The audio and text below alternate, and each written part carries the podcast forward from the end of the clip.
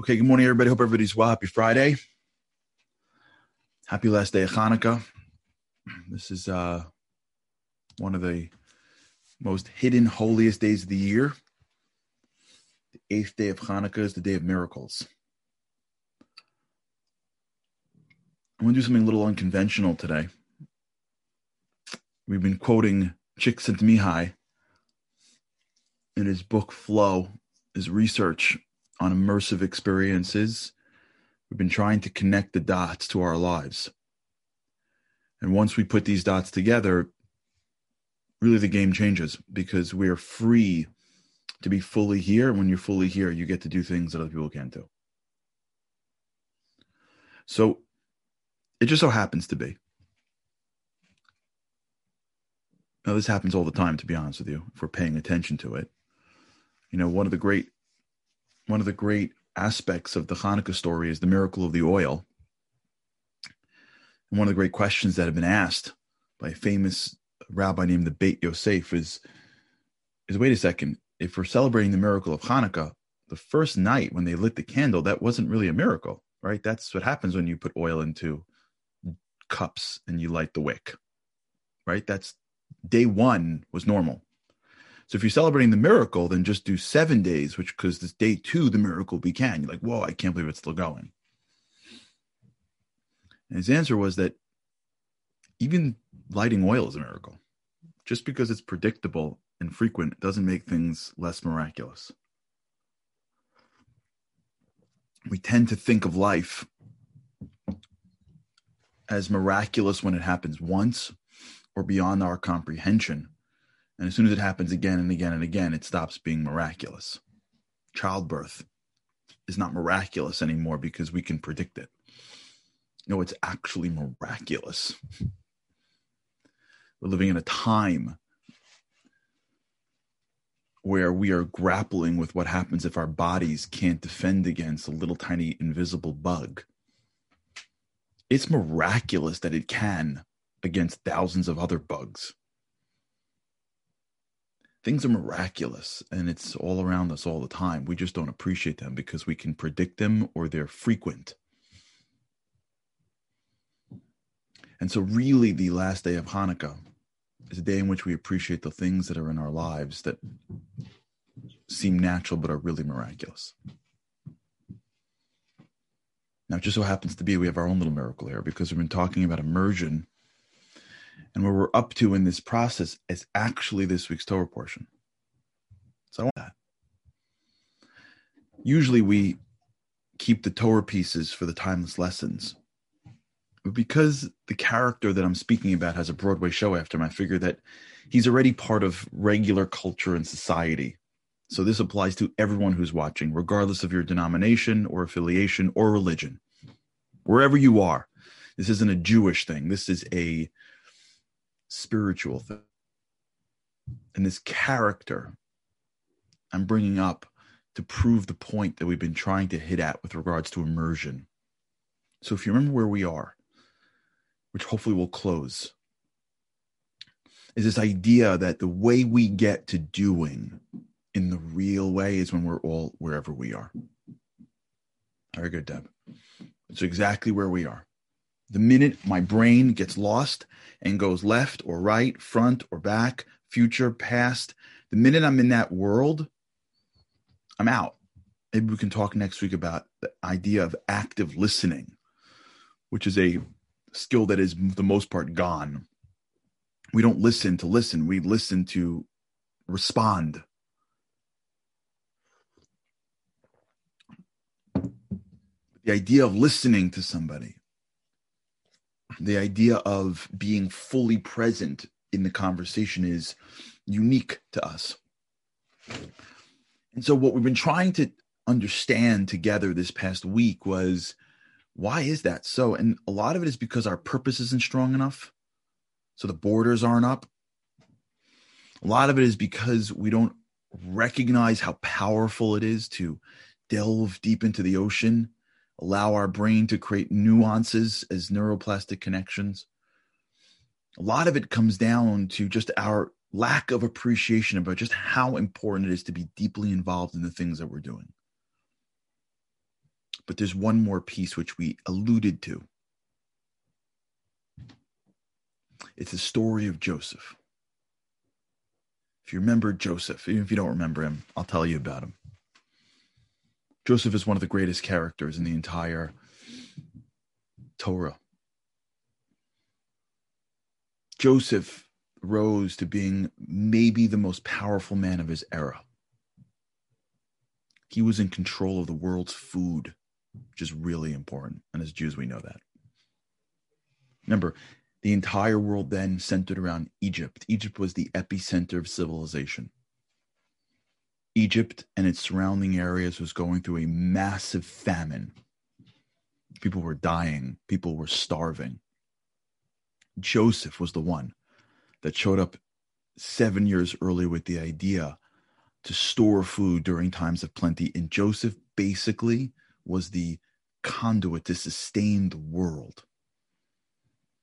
I want you to look at what's going on right now with the vaccines, right? We've got 3 or 4 companies vying for it. Imagine as if it was one person, not a team of scientists, one person's idea to develop a vaccine. And as soon as this virus hit, it was him or her that was the single focus of everybody's health. Can you imagine that person? That was Joseph.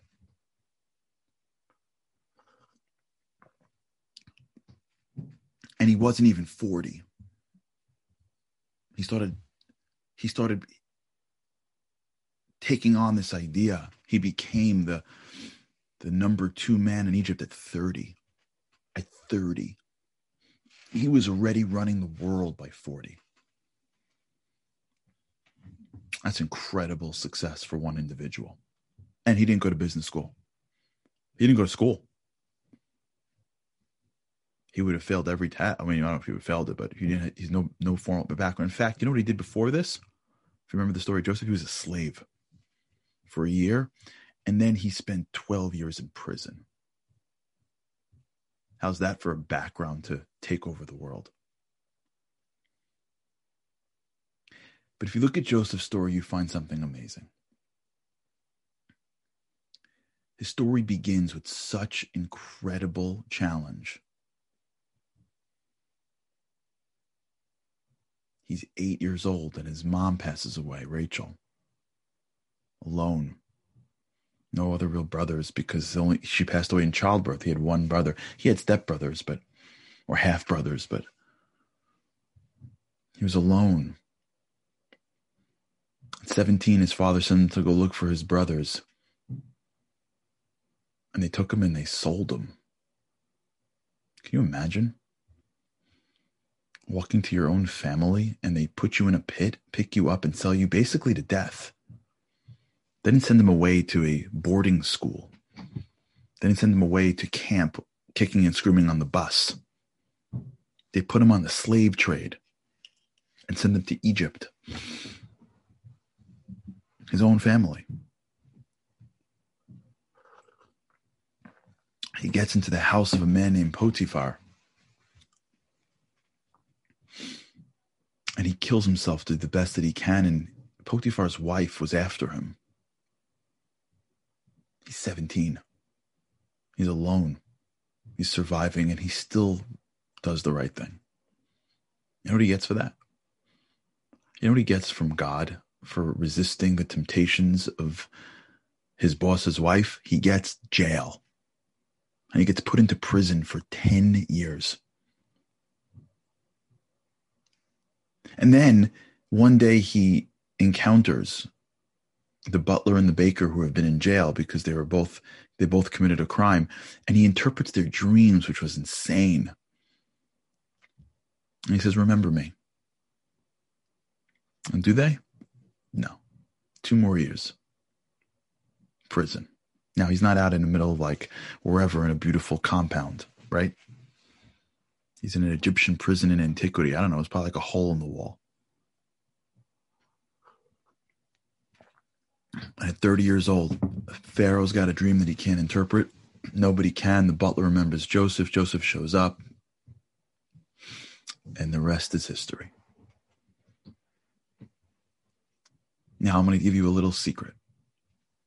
This is why I'm telling this story, because it happens every year. I get so inspired, and it's this weekend. It just so happens to be that this story is just when we're in the middle of immersion. It just so happens that this story in this week's Torah portion is connected to the last night of Hanukkah and connected to exactly what we've been talking about. This would be the topic of conversation regardless. It just so happens to be it's what the Jewish people are reading this weekend. If you look closely into the words of the story, there is the secret to Joseph's success. When Joseph comes down to Potiphar's house, the verse says that he became very successful and God was with him. And the commentators say, what does it mean that God was with him? Of course God was with him. Why does he have to say it for? And the answer that God was on his lips. Meaning, when he woke up in the morning, he was thanking God for everything that happened. He would pray that the cup of tea was right and thank him when it was. He would pray that the bathrooms that he was cleaning would work out and thank God when it did. He would constantly be in conversation with the divine in the smallest way and draw joy in everything that he's doing. And God saw that he was so, he let God run the world. He didn't have any big questions. He didn't overthink why me. His mom passes away. His brothers sell him. He leaves his family. He's done everything right, and he gets to be a slave. He focused on where he was. He prayed before. He thanked God afterwards, and God saw that and made him more and more successful. Now, if you look at Joseph's story and go, how do you go from being some kid in the middle of Israel to being the head of the entire world? The answer is you get sold by your brothers, you get brought down to Egypt, you get put in a position where you already were the number one man in one of the greatest estates in Egypt, you get sent into jail, you meet the butler, then Pharaoh's, that's how he got, he but for any of those things, he never would have got to the top. So when it's over and he's sitting on the throne at 40, he's like, oh, that's why I got sent down. Oh, that's why I ended up in jail. Oh, that's how it all connected. And so it's easy to do that, to turn around and go, wow, oh, that's why I met that person. Oh, that, even if you don't get it, even if you get it at 120, even if you get it at the next life, when you look back and start connecting dots, like, oh, okay, it makes sense now. But when you're going through it, when you're going through something and you can't make any connections, our inclination is to be like, why me? Why now? What's going to be? Is it going to work out? And Joseph was the man that said, I am where I am. I can't predict the next step. Let me just make this step amazing. And everywhere he went, that's why he was him. And if you go through the story, it's the most powerful story, I think. Woke up in the morning after his mom passed away and just tried, made the best of it. He became Jacob's number two, got a special Technicolor dream coat. Remember the story? Remember the show? Went to see his brothers, went down the slave trade after getting sold, woke up the next morning, make the best of it. Gets stuck in jail, make the best of it. Became the number two guy in jail. That's how he got in front of the butler and the baker. Every step of Joseph's life was the same perspective. I am where I am. Let me pray it's the thing in front of me is going to go well. Let me thank when the thing in front of me goes well. If I fail, I got the next moment. If I succeed, and if I live my life, yeah, of course I can think about the future. Of course I can have analytical moves. Of course I got a plan. But so much of our lives are going to come at us without us realizing it. So much of our lives are going to come without us appreciating it because it's going to come out of left field. And so much of our success is going to come based on our ability to allow ourselves to be dropped into circumstances and really be the best at what's in front of us.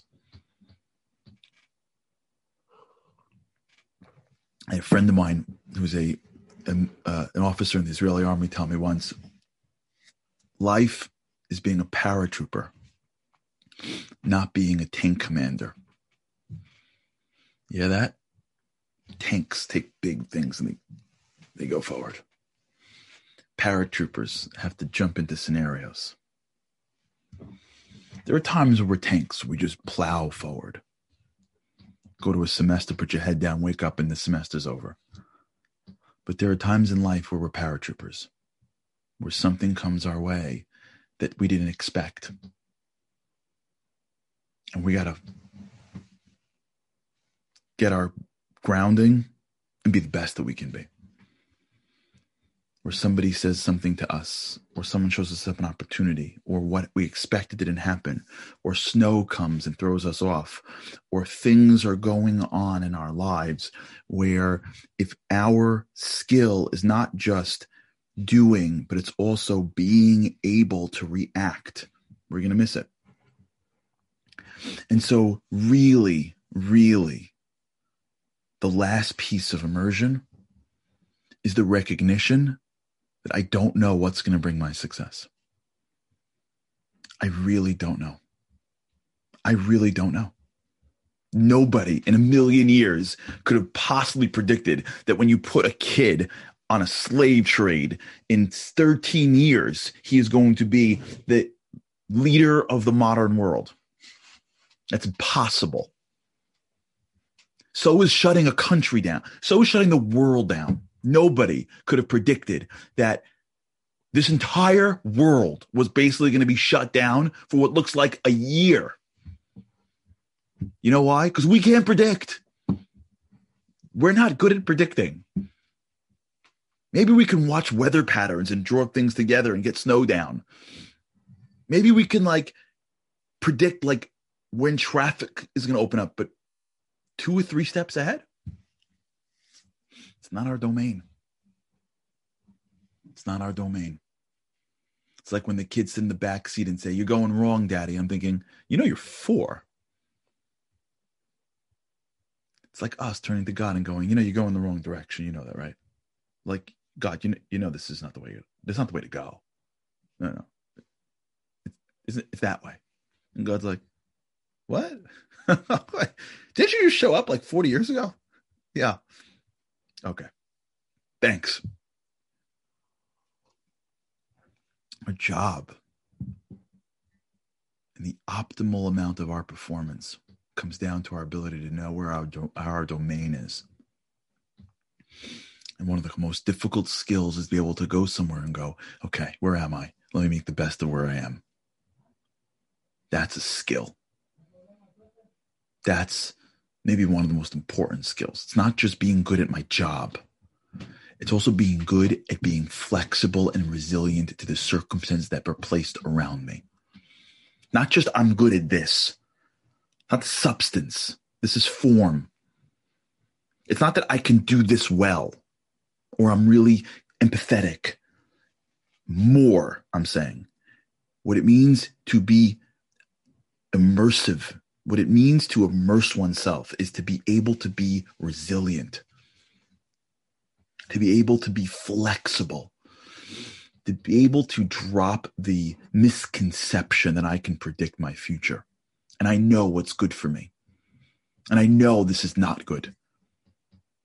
The ability for us to take a break from predicting and just take it out of the boundaries of our lives, out of the borders, and say, I'm going to make every moment the happiest, most empowered moment that I have.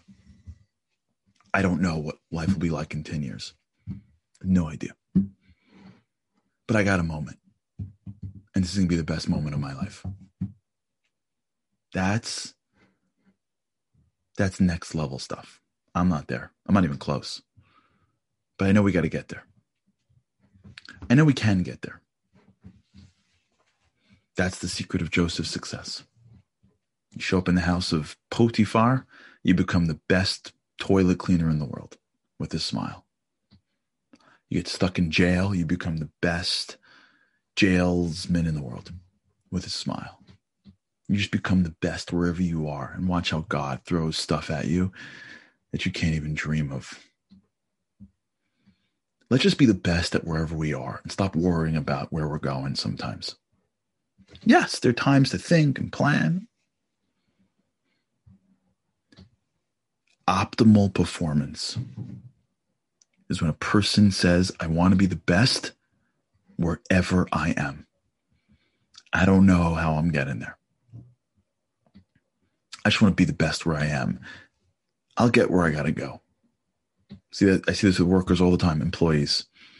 You got employees that walk in, they're already worrying about how they could be becoming the CEO. You got employees walking in and they're just going to kill their day. Rock. Awesome. They always rise the quickest. The kids that, when mom and dad go, let's go to the store, the kids that go, let's do it, are always the best. They always do the best. And what we're up against now is a world of trying to think like we're in control of it. But if we learned one thing from the past year, is that our job in this world really is to be the best we can be wherever we are. Right now, next 5 minutes, next hour. And when we let go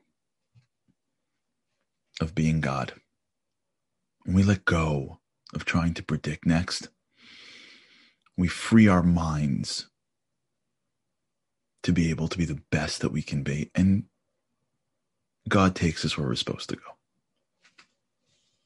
All right, we're going to continue. Next week, we're off on Sunday. I may be on the road. I'm not sure. So Sunday, we'll be off, but I'm going to try wherever I am to continue going from Monday. So assume that we're on Monday and like regular, wherever I am, we continue. And off on Sunday, and I may be here. I'm not sure. But Sunday we're off, and then we continue with the next phase of this. We move out of immersion, move into the next phase on Monday with God's help. So have a great weekend, everybody. Shabbat shalom, good Shabbos. And with God's help, I can't wait to see you again next week.